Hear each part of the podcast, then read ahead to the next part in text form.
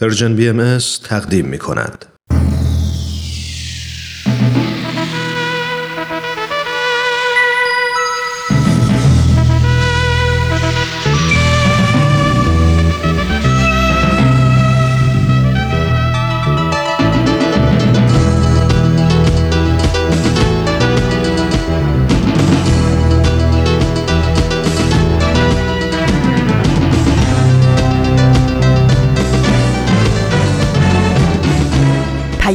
دوست.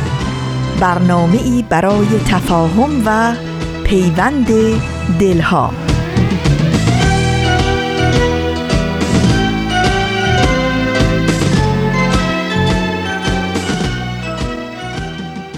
محبت نور است در هر خانه بتابد.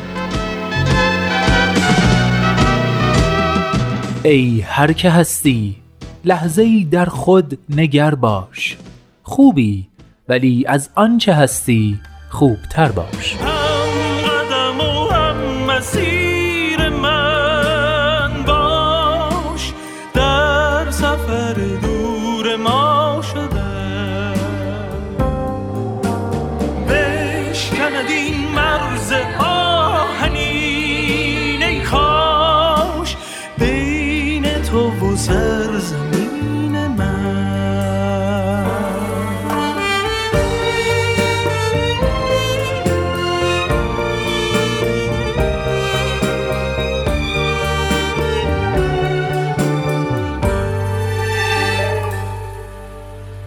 دوستان خوبم سلام. سلام و درود به شما همراهان همیشگی مجله جوانان. شما شنوندگان عزیز و دوست داشتنی که با همراهی گرمتون با مجله جوانان مایه دلگرمی ما هستید.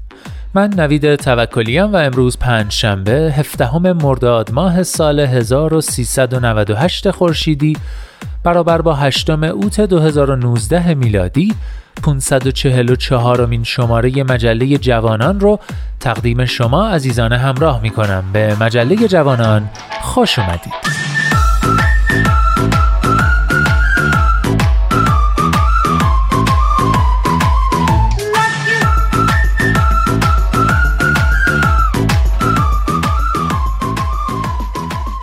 و اما این شماره مجله جوانان رو هم مثل همیشه با نقطه سرخط شروع می کنیم بعد از اون آفتاب بینش رو با هم میشنویم.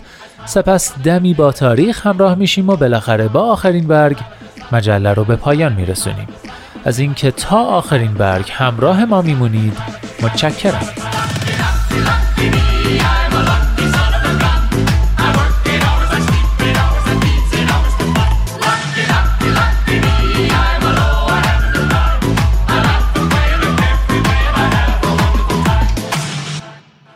مجله جوانانه. برنامه پنج شنبه های رادیو پیام دوست که هدفش چیزی نیست جز پیوند دلها آزادی اندیشه ها و آگاهی شنونده ها در راه رسیدن به این اهداف با نظرات و پیشنهادات و انتقادات ارزشمندتون ما رو همراهی کنید. از طریق تلفن 201 703 671 88 88 ID Persian BM Contact در تلگرام و صفحه Persian B در فیسبوک و توییتر.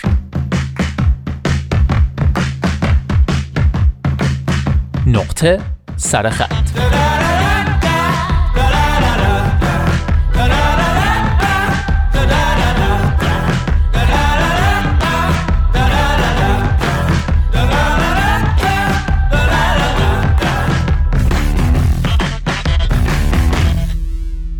خانواده هم گوش موسیقی خوبی دارند و از وقتی خاطرم است برادرهایم موزیک وزین اغلب غیر ایرانی گوش می کردند. من اما عاشق ای قشنگتر از پریا بودم و یک عمر با این آهنگ برای خودم کیف می کردم.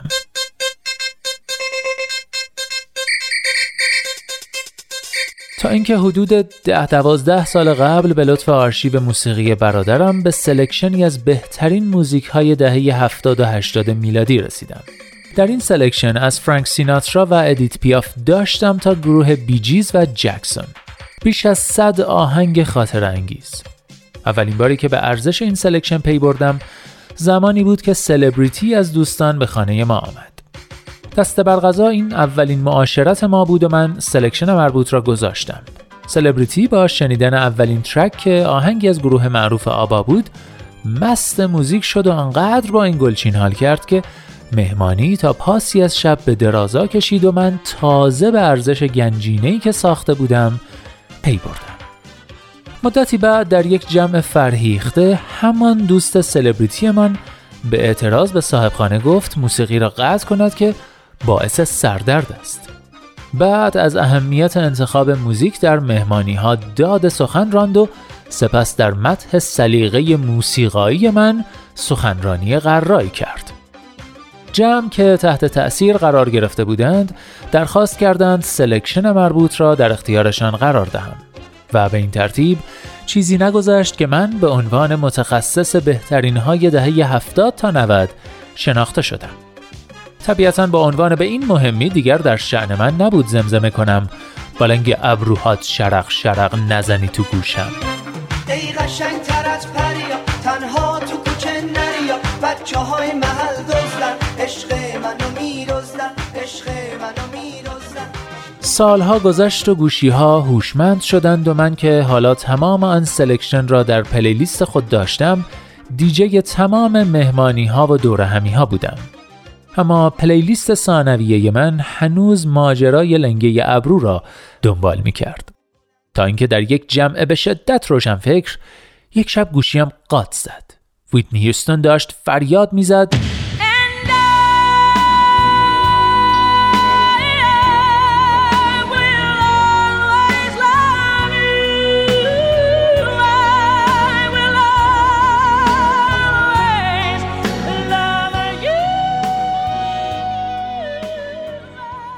که ناگهان صدای رفیق قدیمی بالا آمد که می گفت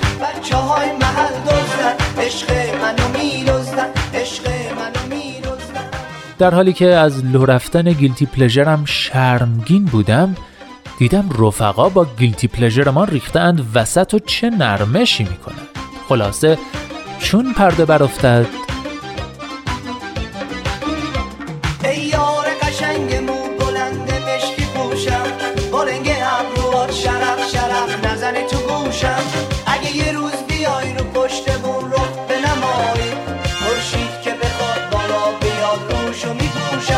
بله دوستان بخش هایی بود از یادداشت پریسا شمس با عنوان گیلتی نگو بلا بگو.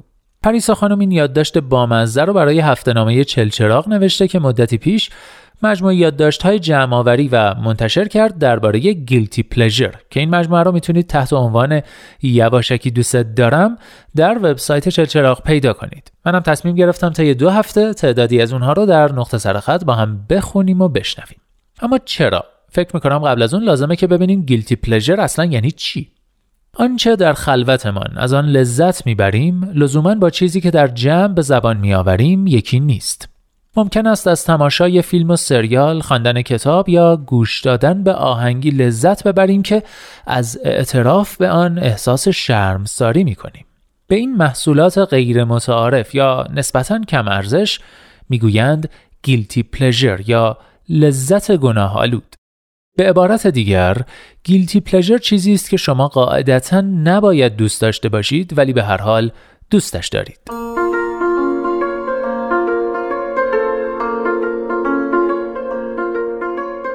خب اینم از تعریف گیلتی پلژر اما شاید بپرسید این موضوع اصلا چرا جالبه و پرداختن بهش چه اهمیتی داره فرید دانشور در مقدمه همون مجموعه یواشکی دوست دارم چلچراغ نوشته همه آنهایی که شما خیال می کنید خیلی سلیقه ناب موسیقایی و سینمایی دارند و کمتر از بتهوون و هیچکاک را نمی‌شناسند آمدند و خیلی شیک و تمیز اعتراف کردند که در خلوتشان چه آهنگی گوش می دهند و چه فیلم هایی می بینند.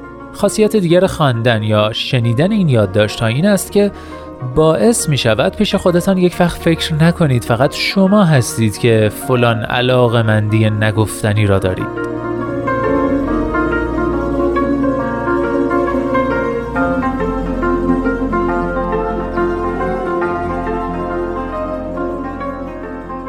سینا قلیچخانی هم در ابتدای یادداشتش با عنوان خجالت نکش از رومن رولان نقل قولی آورده که به نظرم واقعا قابل تأمله. رومن رولان می‌گوید جرأت کنید راست و حقیقی باشید. جرأت کنید زشت باشید. اگر موسیقی بد را دوست دارید رک راست بگویید. خود را همان که هستید نشان بدهید. این بزک تهوانگیز درویی و دو پهلویی را از چهره روح خود بزدایید با آب فراوان بشویید.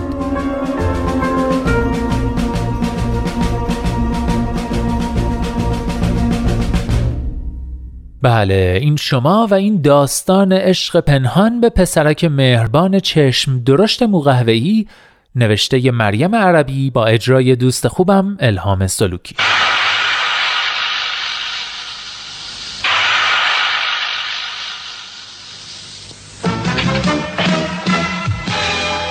آبروبرترین لذت شرمسارانه دنیا بی برو برگرد مال من است. کارتون فوتبالیست ها حالا اینکه تماشای پریدن فوتبالیستا به هوا و فرود اومدنشون در یک قسمت و نیم بعد چه لذتی داشته و دارد بماند.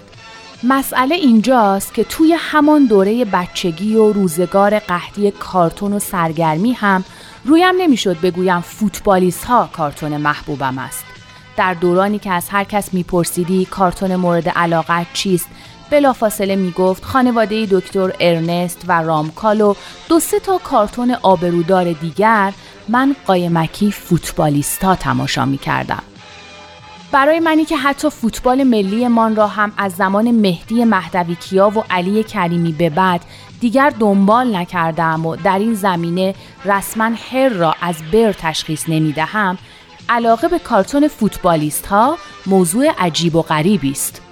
از روانکاف ها سوال کنید احتمالا می‌گویند این داستان برمیگردد به یک گیر و گورهایی در دوره کودکی آدم به هر حال دلیلش هر چه که باشد قهرمان دوره کودکی من تارو میساکی پسر نقاش دورگردی است که به خاطر پدرش مجبور بود خانه به دوشی را تجربه کند و از همبازی ها و دوست های جانیش دل بکند.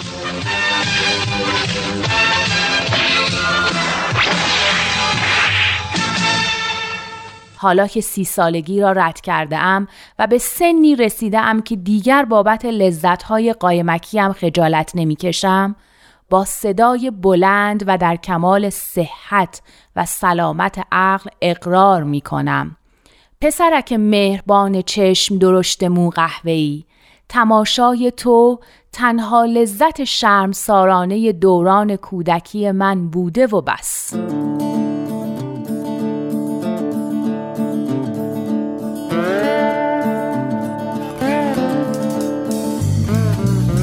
من اون فیلمو ندیدم نه اون چرا نخوندم. این بابا رو نمی‌شناسم هیچ وقت عمر نبودم. من همینم که هستم یه آدم معمولی.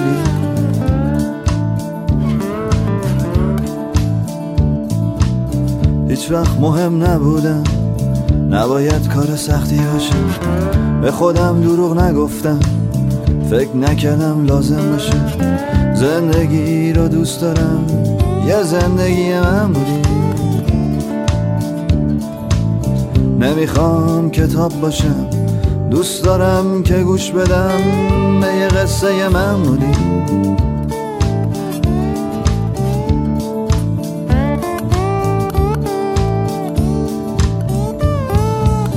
نمی‌خوام عاشق باشم. اگه آخر جداییه نمی‌خوام پولدار بشم. اگه قیمتش رهایی نمی‌خوام زندگیمو به پای شهرت بریزم.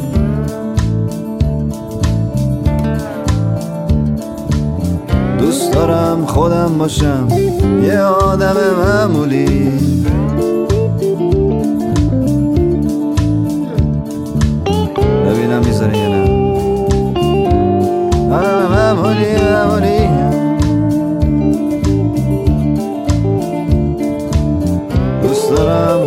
باشم خودم باشم خودم باشم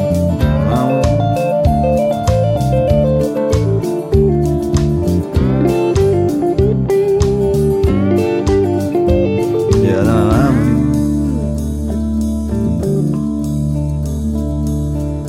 نمی‌خوام اول باشم مگه زندگی مصمه نمی‌خوام تو جمع باشم. تنهایی یه قاعده است. نمی‌خوام به من بگم چی باید آرزو کنم. من می‌خوام خودم باشم.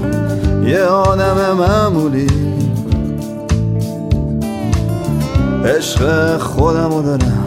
یه عشق معمولی.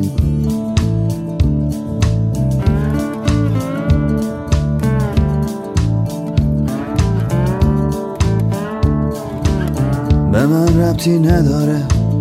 اسم این هنر پیشه چیه اصلا برام مهم نیست. این کارخونه مال کیه هر کسی هر چی داره هر کی که هست خوش بالش من می‌خوام خودم باشم. یه آدم معمولی.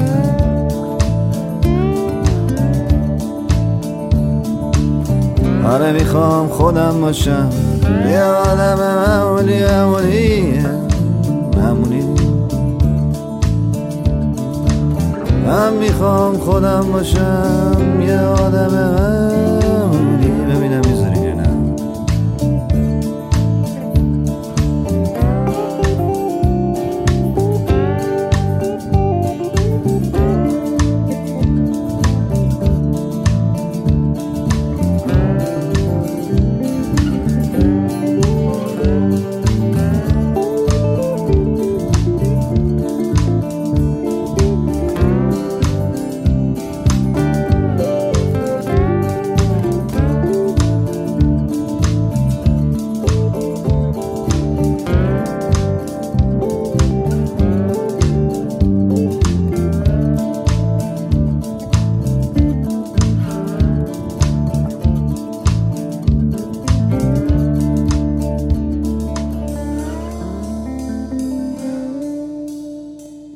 اینجا ایستگاه مهر و دوستی است رادیو پیام دوست. آدم معمولی رو شنیدید. کاری از آلبومی به همین نام از گروه کیوسک با اجرا آهنگسازی و ترانه ای از آرش صبحانی.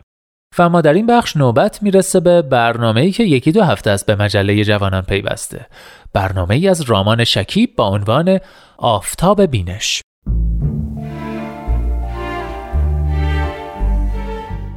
آفتاب بینش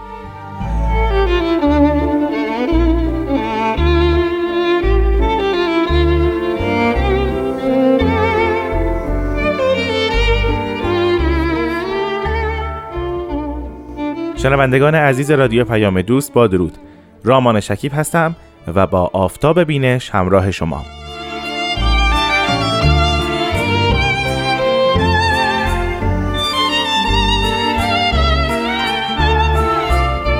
همونطور که مستحضر هستید ما در برنامه آفتاب بینش تلاش می‌کنیم بعضی از کتابهای دو آین بابی و باهایی رو به شما معرفی کنیم. و اگر زمان برنامه اجازه داد قسمتی از محتوای اون رو هم در این برنامه مطالعه خواهیم کرد. این کتاب ها لزوما به قلم شارعین این دو آین عزیز نیست به قلم پیامبران این دو دین نیست.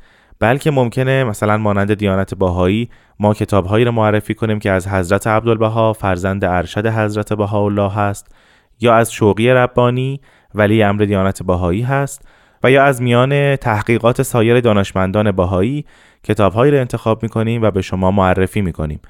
این کتاب ها هم در بستر تاریخی هستند هم در بستر فلسفه هم عرفان و هم راجع به شاید زندگی نامه پیامبران و مظاهر مقدسه دیانت بابی و باهایی باشند در هر صورت کتاب های مهم هستند که به ما در فهم بهتر اوضاع تاریخی و یا درک عمیقتر محتوای آثار بابی و باهایی کمک می‌کنه پس با من رامان شکیب در برنامه آفتاب بینش همراه باشید تا به طور مختصر با بعضی از این کتاب ها آشنا بشید.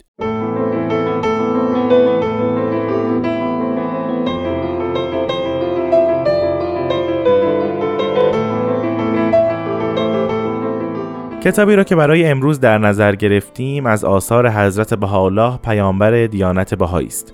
نام این کتاب هست هفت وادی. البته این کتاب در ابتدا به نام رساله سلوک بوده ولی از همان زمانی که این اثر نازل شد بین پیروان حضرت بهاءالله به همین نام هفت وادی هم تصمیه می شده و همینطور امروزه در ترجمه های انگلیسیش به نام Seven Valleys ما اون رو می‌شناسیم. بنابراین کتاب هفت وادی همان کتاب رساله سلوک است. یه تذکر کوچک اینجا بدم. ما نباید این اثر رو با یکی از آثار حضرت باب پیش از اظهار امر یا به اشتباه کنیم. حضرت باب هم توقیعی به نام رساله سلوک دارند و این رساله سلوک با رساله سلوکی که حضرت بهاءالله اون رو نازل کردن متفاوت است. در واقع دو تا اثر متفاوت و مجزا هستند که درباره سلوک و عرفان در اونها صحبت میشه. محلی که این کتاب نازل شده در بغداد هست. پیش از اینکه مطالب بیشتری رو در مورد هفت وادی براتون ذکر کنم باید بگم که زمانی که حضرت بهاءالله در بغداد بودند یعنی از ایران تبعید شده بودند و در بغداد به سر می بردند هنوز اظهار امر و بعثت علنی ایشون رخ نداده بود. همینطور در اون زمان بر اثر مشقات و سختی هایی که حضرت بهاءالله کشیدند و دوران بسیار بدی که داشتند به ناگاه بیخبر از همه شهر بغداد رو ترک می‌کنن به سمت کوههای سلیمانیه. مدتی رو در اونجا بودن به دعا و نیایش پرداختن. آثاری در اونجا نازل شده. ما مناجات هایی داریم که حضرت بهاءالله در اونجا نازل کردن. بر اثر اتفاقی به شهر سلیمانیه وارد میشن و در اونجا بزرگان مشایخ و عرفای کردستان با ایشون آشنا میشن. و به مقامشون پی نبرده بودن به عنوان پیامبر اما می‌دانستند که حقیقتی نزد اوست. بنابراین کلاس های درس برگزار میشه و این بزرگان در خدمت حضرت بهاءالله به مطالعه مشغول میشن. بعد از اتفاقاتی که به وقوع میپیونده و شما رو ارجاع میدم به کتب تاریخی دیانت باهایی در مورد دوران بغداد و سلیمانیه حضرت بهاءالله به بغداد باز میگردند. اما این ارتباط میان مشایخ و عرفا و بزرگان سلیمانیه با حضرت بهاءالله قطع نشده بوده و هنوز نامنگاری هایی موجود بوده. این رساله سلوک یا کتاب هفت وادی در پاسخ پرسش های محیدین کرکوکی یا محیدین قاضی خانقین از اعظم مشایخ اهل تصوف در کردستان نازل میشه. او رساله‌ای به حضرت بهاءالله می‌نویسه نامه‌ای می‌نویسه و پرسش‌هایی در مورد سلوک مطرح می‌کنه. ما از جزئیات اون پرسش ها آگاه نیستیم ولی از فهوای هفت وادی و رساله سلوک می‌تونیم حدس بزنیم که شاید سوالات او در مورد مراتب معرفت سلوک سالک وادی های گوناگون بوده و شاید تکیهگاه پرسش های او در مورد منطقه تیر عطار و هفت وادی است که در منطقه تیر عطار آمده.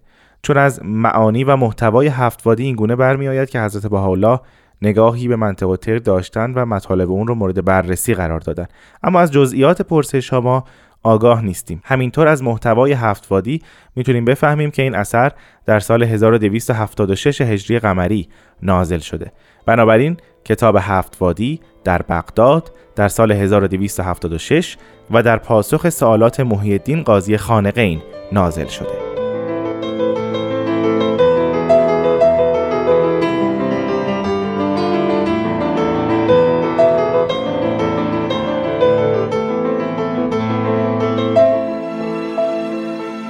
از لحاظ محتوا ما در کتاب هفت در ابتدا شاید با این مواجه بشیم که این اثر یک اثری است در بستر عرفان اسلامی. اما تفاوت‌های عمده‌ای در اون دیده میشه. حضرت بهاءالله بعضی از عقاید عرفان اسلامی رو تایید کردند و بعضی دیگر رو به صورت کاملتر بیان نمودن. ما نقل قولهای بسیاری از بعضی بزرگان عرفان اسلامی در هفت وادی داریم. مانند ابن عربی مانند عبدالقادر گیلانی مانند سنایی غزالی و سایر بزرگان عرفان اسلامی و می‌بینیم که نزدیک به هزار سال عرفان اسلامی به صورت فشرده و کاملتر در این اثر فخیم آمده و حضرت بهاءالله نکات مختلفی در مورد وادی های گوناگون در اینجا آوردند. حضرت بهاءالله هفت وادی رو در این اثر ذکر می کنند که به ترتیب طلب، عشق، معرفت، توحید، استقنا، حیرت، فقر یا فناع فلاح و بقاء بالله هست. همونطور که حتما متوجه شدید مختصر تفاوتی میان ترتیب وادی ها در هفت وادی حضرت بهاءالله و منطقه عطار دیده میشه. جای دو وادی توحید و استقنا در این دو اثر متفاوت است. به عنوان حسن ختام بخشی از کتاب هفت وادی رو برای شما زیارت می‌کنم. امیدوارم که موفق بشید در آینده ایام کل این کتاب رو مطالعه کنید و بیشتر در اون قور رو تفحص کنید. حضرت بهاءالله وادی توحید رو اینگونه آغاز می‌کنن که و سالک بعد از سیر وادی معرفت که آخر مقام تهدید است به اول مقام توحید واصل شود و از کأس تجرید بنوشد و در مظاهر تفرید سیر نماید و در این مقام هجاب کسرت بردرد و از عوالم شهوت برپرد و در سماع وحدت عروج نماید و به گوش الهی بشنود و به چشم ربانی اسرار صنع سمدانی بیند. به خلوتخانه دوست قدم گذارد و محرم سرادق محبوب شود. و دست حق از جیب مطلق برارد و اسرار قدرت ظاهر نماید. وصف و اسم و رسم از خود نبیند. وصف خود را در وصف حق بیند و اسم حق را در اسم خود ملاحظه نماید. همه آوازها از شه داند و جمیع نغمات را از او شنود. بر کرسی قل کل من عند الله جالس شود و بر بساط لا حول ولا قوت الا بالله راحت گیرد و در اشیا به نظر توحید مشاهده کند و اشراق تجلی شمس الهی را از مشرق هویت بر همه ممکنات یکسان بیند و انوار توحید را بر جمیع موجودات موجود و ظاهر مشاهده کند. انتها خب عزیزان به پایان برنامه آفتاب بینش رسیدیم. امیدوارم که موفق بشید رساله هفت وادی رو مطالعه کنید. شما می‌تونید این اثر رو از سایت کتابخانه باهایی دریافت کنید و اون رو مطالعه کنید. امیدوارم روزهای خوبی در پیش داشته باشید. من رامان شکیب از برنامه آفتاب بینش تا هفته آینده با شما خداحافظی می‌کنم. خدا نگهدار.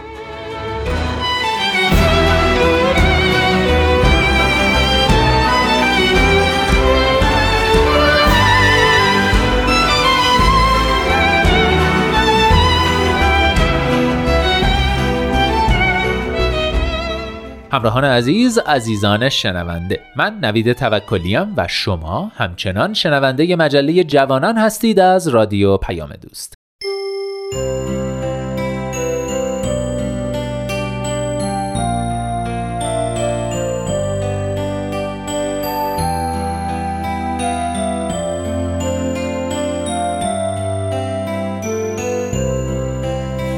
این حلقه در حلق فتاد. این توق بلا موی تو بود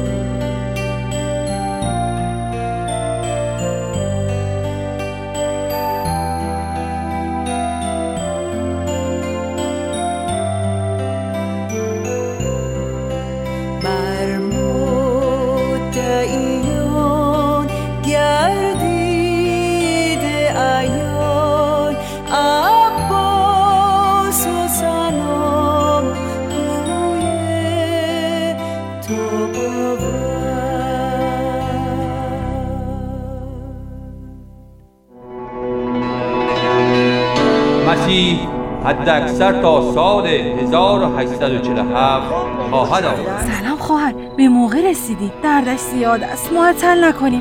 بفرمایید تا برویم. از سریعتر پارچه تمیز حاضر کنیم ابو محمد امروز نمی‌خواهی از قائم موت خبر بگیری؟ بگذارید ببینم این جوان چه می‌گوید. ساکت باشید ساکت باشید ببینم بر اساس تاریخ نبیل زرندی. بیا با هم برویم. یقین دارم امروز چه خوابت مرا فلک خواهد کرد.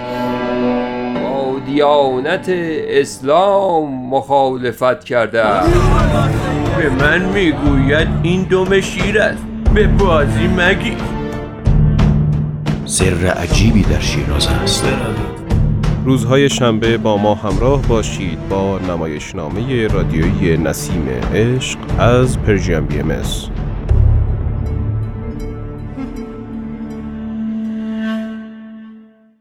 شنوندگان عزیز عزیزان همراه من نوید توکلیم و شما همچنان شنونده مجله جوانان هستید از رادیو پیام دوست. از این همراهی گرم و پرمهرتون سپاس گذارم بخش بعدی آماده پخشه دمی با تاریخ. دمی با تاریخ. گاه شمار بهایی.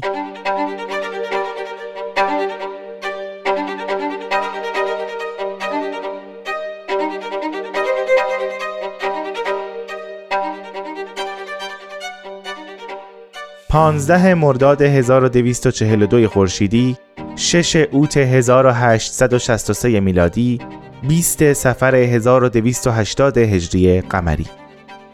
همونطور که می‌دونید حضرت بهاءالله شارع آین بهایی بخش اعظمی از حیاتشون رو در تبعید و زندان به سر بردن. با این حال هرگز از سختیهایی که در راه اظهار دیانت جدید تحمل کردن شکایتی نداشتن و تعداد پیروانشون در اطراف و اکناف و محبوبیتشون در بین خلق همیشه رو به افزایش بود و هست. همین هم دلیلی بود برای ترس و مخالفت بیشتر حاکمان دولتی و علمای دینی. حضرت بهاءالله که سالها بود در بغداد در تبعید به سر می بردن بالاخره با تحریک پادشاه ایران و دستور والی بغداد محکوم شدند تا به استانبول برن پس بعد از مدتی مهیای این عزیمت شدن و در این تاریخ یعنی 15 مرداد 1242 خورشیدی به همراه 72 نفر از خانواده و یاران و پیروانشون در مسیر تبعید از بغداد به استانبول وارد بندر سامسون واقع در کنار دریای سیاه شدند. سفر حضرت بهاءالله و همراهاشون از بغداد تا سامسون 110 روز طول کشید. این جمع یک هفته ای رو در بندر سامسون گذروندن و بعد با کشتی راهی استانبول شدند.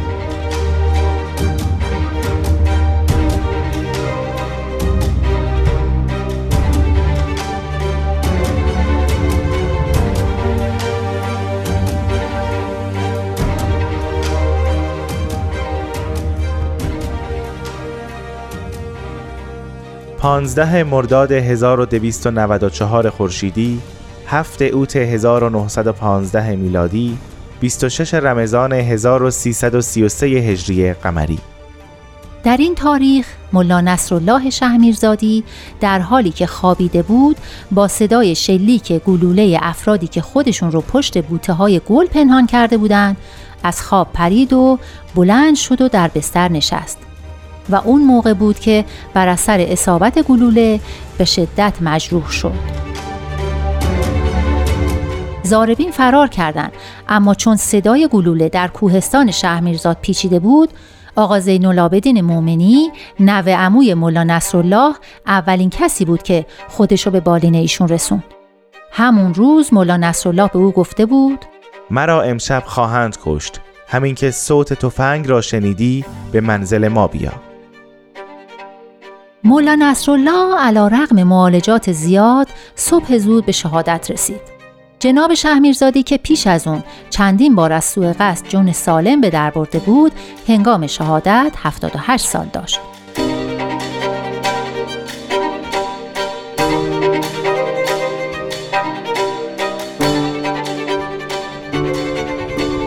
ملا نصرالله شهمیرزادی از علمای مشهور و متنفذ شهمیرزاد بود و ریاست مسجد جامع و مسلا رو به عهده داشت. او وظیفه امام جماعت و موعظه و ولایت مردم رو با کمال صداقت و خلوص نیت انجام می‌داد و در تابستان هم به جمعی از طلاب علوم دینی تدریس می‌کرد. مولا نصرالله به واسطه یکی از بستگانش با آثار دیانت باهایی آشنا شد ولی ملاقات با نیر و سینا و تلاوت لوح سلطان از آثار حضرت بهاءالله او رو منقلب کرد و از اون به بعد بود که به باهایی بودن شهرت پیدا کرد و دیگه نگذاشتن در مسجد موعظه کنه.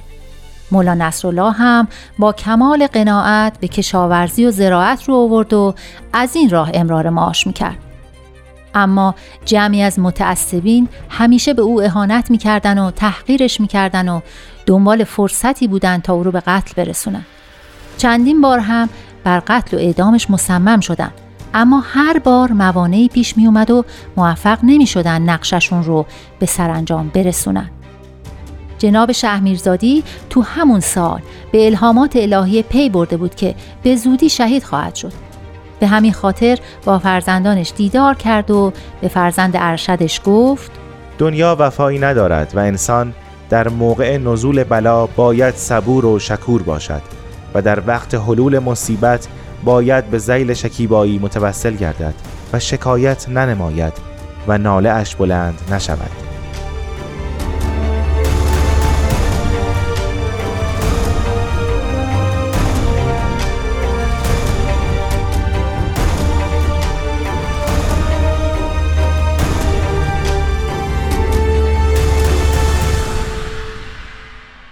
تا اینکه سرانجام مخالفان مولا نصرالله دور هم جمع شدن و چهار نفر مسلح رو معمور کردند تا در وقت مناسب نقشه اونا رو عملی کنن و قرآن اووردن و مهر کردن که اگه این چهار نفر این کارو نکنن نزد خدا مسئول خواهند بود و باید در قیامت پاسخگو باشن.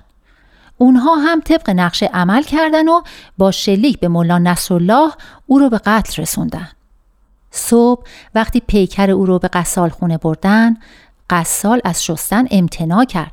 اما غلام علی نامی که به واسطه مولا نصرالله مؤمن شده بود و ایمانش رو پنهان نگه داشته بود ایشون رو غسل داد و بعد از پوشوندن کفن به خاک سپرد. بعد از شهادت ملا نصرالله شهمیرزادی مناجاتی از قلم حضرت عبدالبها مبین آثار و تعالیم بهایی به افتخار ایشون نازل شد.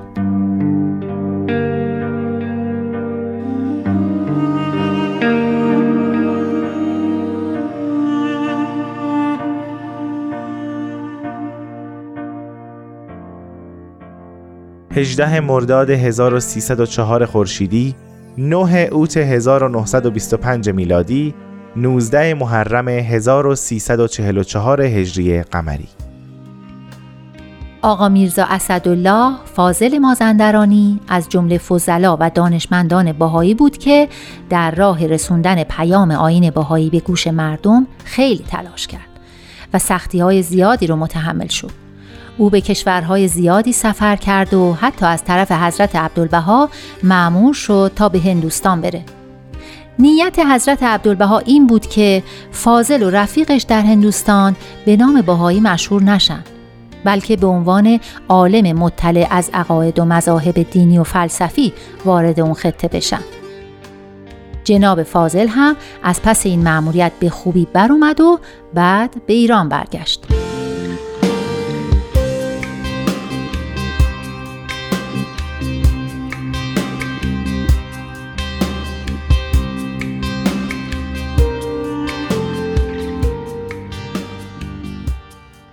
مدتها بعد جناب فاضل به خواست حضرت عبدالبها به اتفاق دو نفر دیگه به حیفا سفر کرد و مدتی رو هم در خدمت زائرین حیفا بود.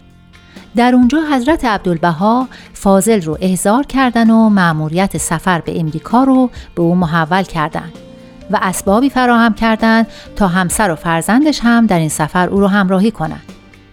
فاضل در این سفر به شهرهای مختلف آمریکا سفر کرد و دیانت باهایی رو در کنیسه ها و کلیساها و مساجد و مدارس و کلاب ها و تالارها و انجمنهای دینی و مذهبی متعددی معرفی کرد. جناب فاضل در این سفر به توصیه حضرت عبدالبها برای اینکه طرز پوششش جلب توجه کنه و متفاوت از طرز پوشش مرسوم مردم باشه لباسی مشابه لباس حضرت عبدالبها یعنی فینه سرخ و مولوی سفید و لباده بلند مشکی می پوشید. این لباده رو خود حضرت عبدالبها به فاضل داده بودند فاضل حتی در پرسش و پاسخها و هنگام نطق هم از شیوه حضرت عبدالبها پیروی می‌کرد.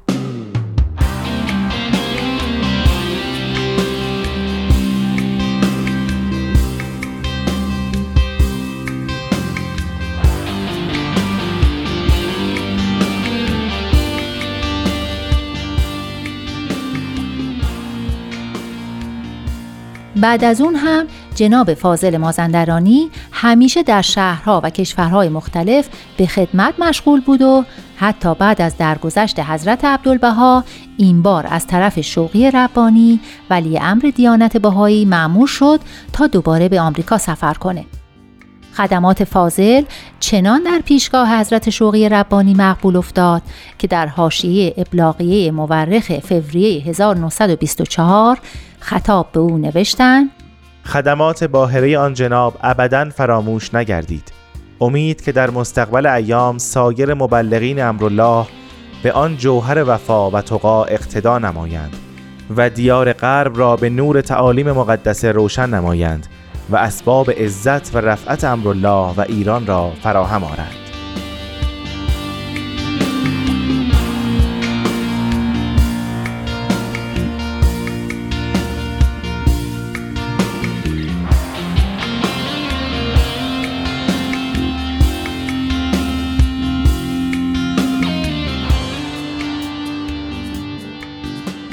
سرانجام آقا میرزا اسدالله فاضل مازندرانی و خانوادهشون سفر دومشون به آمریکا رو که دو سال و چند ماه ادامه داشت پایان دادن و در نهم اوت 1925 میلادی مطابق با 18 مرداد 1304 خورشیدی به حیفا مراجعت کردند.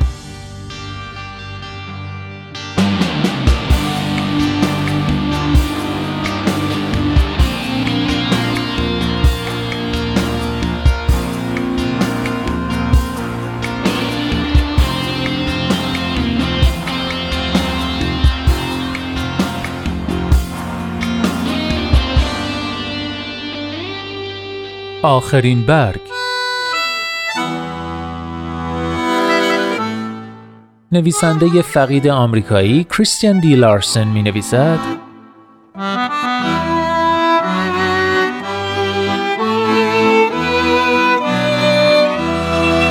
با خود عهد ببند که چنان قوی باشی که هیچ چیز نتواند آرامش درونیت را برهم زند.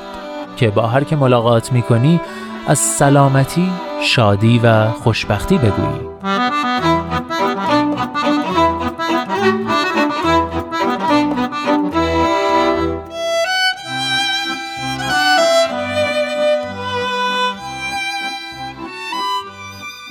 هر جا هستید دلهاتون شاد، اندیشتون آزاد و آگاهی و بیداری نصیبتون باد. من نوید توکلیم و امیدوارم که نور امید در دلهاتون هیچگاه خاموشی نگیره. به قول شاعر گرچه شب تاریک است دل قوی دار سحر نزدیک است.